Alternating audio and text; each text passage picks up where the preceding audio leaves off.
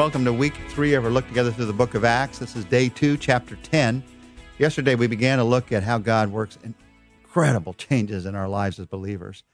We looked at Saul, who becomes Paul, and how God began him in a new direction on that Damascus road. This week, we're going to look at Peter and how, even though he's known Jesus for some time now, there's still some miraculous changes that are going to come about in his life. And this change starts on a rooftop for him, a place where he is praying. It's a reminder of the fact that salvation does not finish our change. It's not as if I get saved, I come to know Jesus, and then I just live that way the rest of my life. No, the rest of my life, He is continuing to challenge change in our lives. Major areas of change in the lives of believers are the change of opinion. He helps you to see things differently, or the change of character. He helps you to become a different person. And there is also the change of agenda. He causes you to have different plans. And it is more than any other this last change that Peter faces in Acts chapter 10. What he thought God was going to do wasn't at all what God had in mind. And you see dramatic change in this chapter. In fact, you see dramatic change in two people's lives. You see dramatic change in the life of a Gentile, a man who did not grow up as a Jew, did not have a Jewish heritage, a Gentile by the name of Cornelius. And you see dramatic change in the life of Peter. And as you see their lives changing, you get an idea of how God changes us. How does God work dramatic change in the life of his people? Throughout Scripture, both Old Testament and New, there are three simple ingredients that you see again and again and again that we're going to see in this chapter. You see vision plus opportunity plus obedience. That equals change. When you have vision, and then you have opportunity, and then you have obedience, then you have change. It starts with vision. I want you to see with me the vision that happened both in Cornelius's life and in Peter's life and how God matches them up. First, the vision of Cornelius in Acts chapter 10 verses 1 to 5. At Caesarea there was a man named Cornelius, a centurion in what was known as the Italian regiment. He and all his family were devout and God-fearing. He gave generously to those in need and prayed to God regularly. One day at about 3 in the afternoon, he had a vision he distinctly saw an angel of God who came to him and said, Cornelius. Cornelius stared at him in fear. What is it, Lord? he asked. The angel answered, Your prayers and gifts to the poor have come up as a memorial offering before God. Now, send men to Joppa and bring back a man named Simon who is called Peter. That's the vision of Cornelius. Now, about that time, another man is having a vision, a man by the name of Peter. The following day, just in the right timing, here's what happens, beginning in verse 9 down through verse 16. About noon the following day, as they were on their journey and approaching the city, the men whom Cornelius had sent to meet Peter, Peter went up on the roof to pray. He became hungry and wanted something to eat, and while the meal was being prepared, he fell into a trance. He saw heaven opened, and something like a large sheet being let down to earth by its four corners. It contained all kinds of four footed animals, as well as reptiles of the earth and birds of the air. Then a voice told him, Get up, Peter, kill and eat. Surely not, Lord, Peter replied. I have never eaten anything impure or unclean. The voice spoke to him a second time. Do not call anything impure that God has made clean. This happened three times, and immediately the sheet was taken back up into heaven. Peter had a vision. And in a vision, you see things you haven't seen before. Now, a vision does not have to be falling into a trance or seeing an angel. You can have a vision that God places into your mind. You can have a vision that's just a thought in the back of your mind that grows and is strengthened as you read God's Word. That's how most visions happen in our lives. We read God's Word. God plants an idea through the, the Scripture. You might even be starting a vision right now in your life as you're listening to this today. And based on that, we respond. Now, it's interesting to notice their first response. Cornelius's first response to this vision was fear. And Peter had often responded in fear also when he first encountered visions. Peter's response is to stand in wonder. He's become a little more used to visions in his life. And Peter's particular vision is about what he can eat. Now, there, there's a side note here about what we can eat and the question of whether we're to keep the Old Testament food laws. And this clearly says to us no. God has set them aside in this vision that Peter has. Those laws were put into place in the Old Testament to keep the Jewish people pure. And for whatever reason, God has said those can be set aside now. Maybe because we uh, have different ways of cooking now. Maybe because they needed different ways of separating themselves from those around them then. I don't know all the reasons. I just know that God changed things. And when He changes things, we trust Him. Here's Cornelius. He has a vision. Here's Paul. He has a vision. One of the questions you and I probably have is how do I get a vision? How do you have a vision from God? Two things. Don't try, do pray. That's what you do. You don't try, you do pray. You don't try to have a vision because visions are sent, they're not sought. Notice that these visions came in just the right time. Just when the men were arriving, Peter has the vision. It's sent from God. It wasn't a matter of him trying hard enough to have a vision, it was a matter of him being available to hear. So you don't try to have a vision, you do pray. If you'll make prayer a regular part of your life, Cornelius did, Peter did, they were both men of prayer, that means you're listening.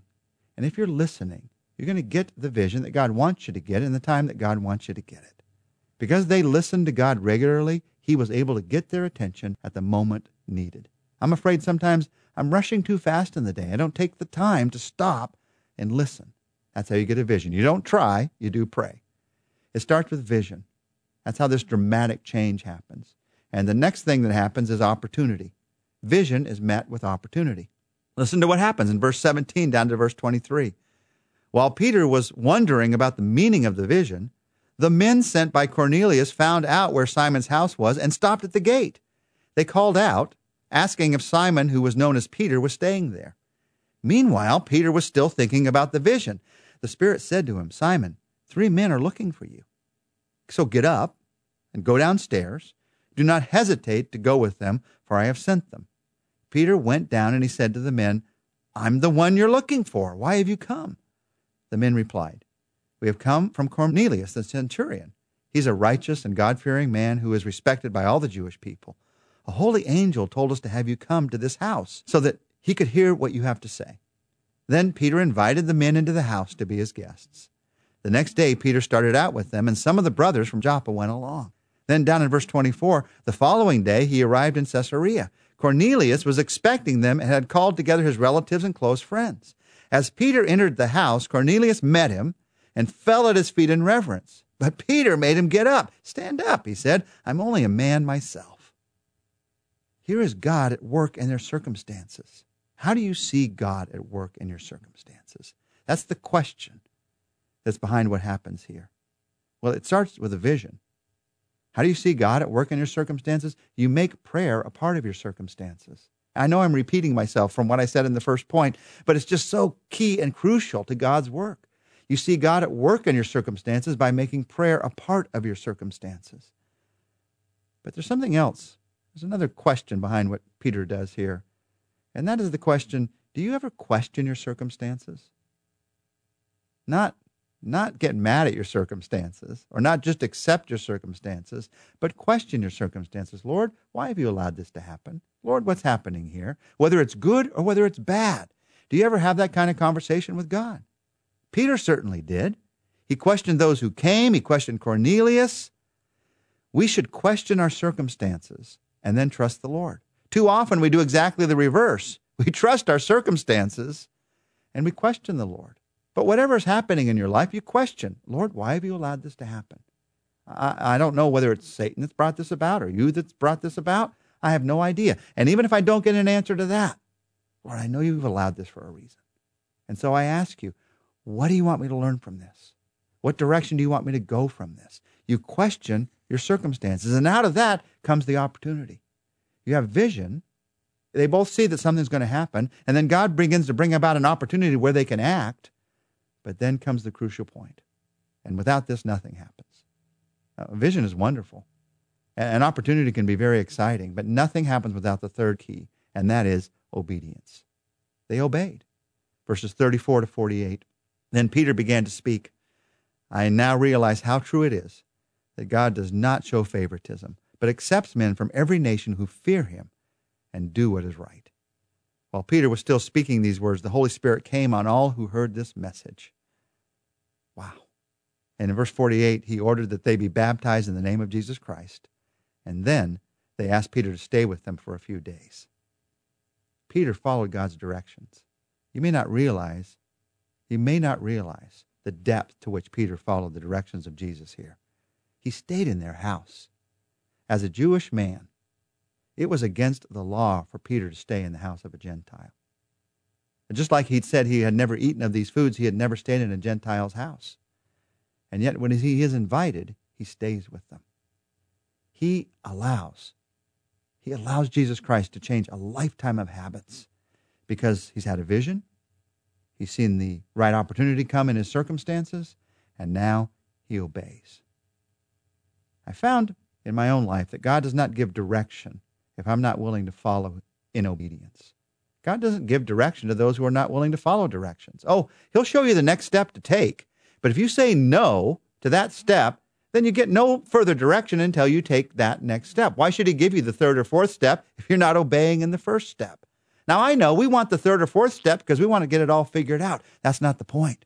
The point is your obedience. The point is doing what God has called you to do. You want to see change happen in your life on a regular basis? It takes vision, and vision comes out of spending regular time with Him.